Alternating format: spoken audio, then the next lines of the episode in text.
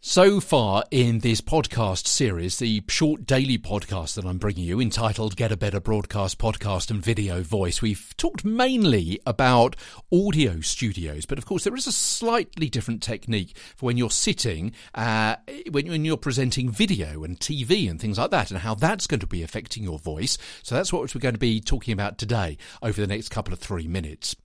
So, how you should sit for video and how that affects your voice. Sit up with relaxed erectness and even though you may face directly at a camera if you're behind a desk uh, presenters are on a, a, kind of breakfast show type sofa usually more uncomfortable than they look believe me. You may be asked by your director to sit at a slight angle towards your co-host.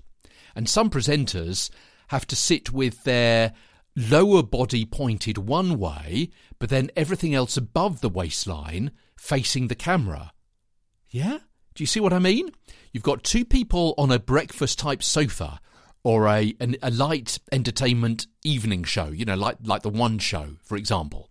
And and your lower body is pointing towards your co-presenter, but your upper body inevitably has to look towards the ca- you're looking towards the camera. You've got a twist in your lower torso. Be careful about how that's going to affect your voice. You're putting quite a bit of strain there on your lower back. It's twisted and it could be for two or three hours. It's one thing to tell you about when you're sitting and kind of trying to use your voice in a TV studio. Here's another thing be careful not to slouch or lean into the corner of the sofa because that's going to affect your voice as well. And, and realize also that sitting with your arm across the back may make you look arrogant and a, and a little bit kind of lopsided.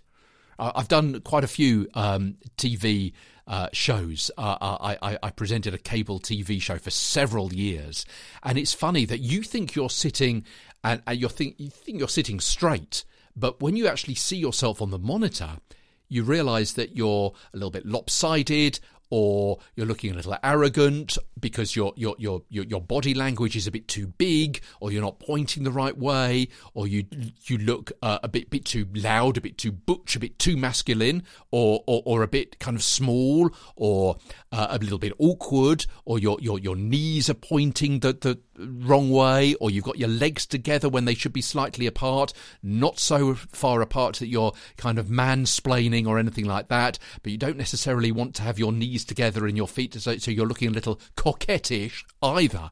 It's really quite difficult to actually do. And if you're feeling awkward, particularly with the lights on and the crew standing there watching you and the cameras there and reading the auto cue and hearing something, you're going to you're going to feel a little bit nervous anyway most likely. So you, you, you want to make sure that there's something that you can control, like your sitting position, and therefore your voice, is something that you do control.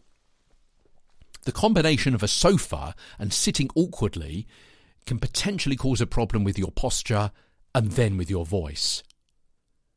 And it's worth a mention as we're talking about it that because video directors of, of sofa type chat shows like to get several people in the same shot, guests, so not necessarily presenters, but guests, may be asked to sit very closely together. And, you know, so everyone's in the same shot, everyone's on the same sofa. And, and that proximity to anyone except a close family member may make them feel awkward, particularly if you're a certain age or you've got a certain background or a certain religion or something, crammed on a sofa with other people who happen to be talking about the same subject but you don't actually know them, may make them feel awkward. And that awkwardness may cause tension and stress, which be heard in their voice. Also, as we will see as the podcast progresses, most people have a natural tendency to speak in the volume that is suitable for the proximity of the listener. Let me say that again. Most people have a natural tendency to speak in the volume that is suitable for the proximity of the listener. Apart from that one person we all know who speaks in a really loud voice. You know, that voice that really just kind of carries a bit like this, which is really kind of loud. And if you, we got one in the office, boy, oh boy. Now, the effect of all of this is that sitting close to someone else with that person's ear maybe a foot away, they may not project their voice quite as much as a sound engineer would like. Yeah, they feel as though because they're really close to somebody else that they've got to speak in a quieter voice. If that person wasn't sitting beside them, but they were talking to the person on the other sofa, the presenter, the other side of the camera, the other side of that desk, the other side of that coffee table, they would naturally have a louder voice. But they drop it in volume, in projection, because someone is sitting right beside them. Talk a bit more about projection tomorrow as the podcast continues. This is the audio version of the book I'm writing, Get a Better Broadcast Podcast and Video Voice. Check it out later on in the year. Search for that. I'm Peter Stewart.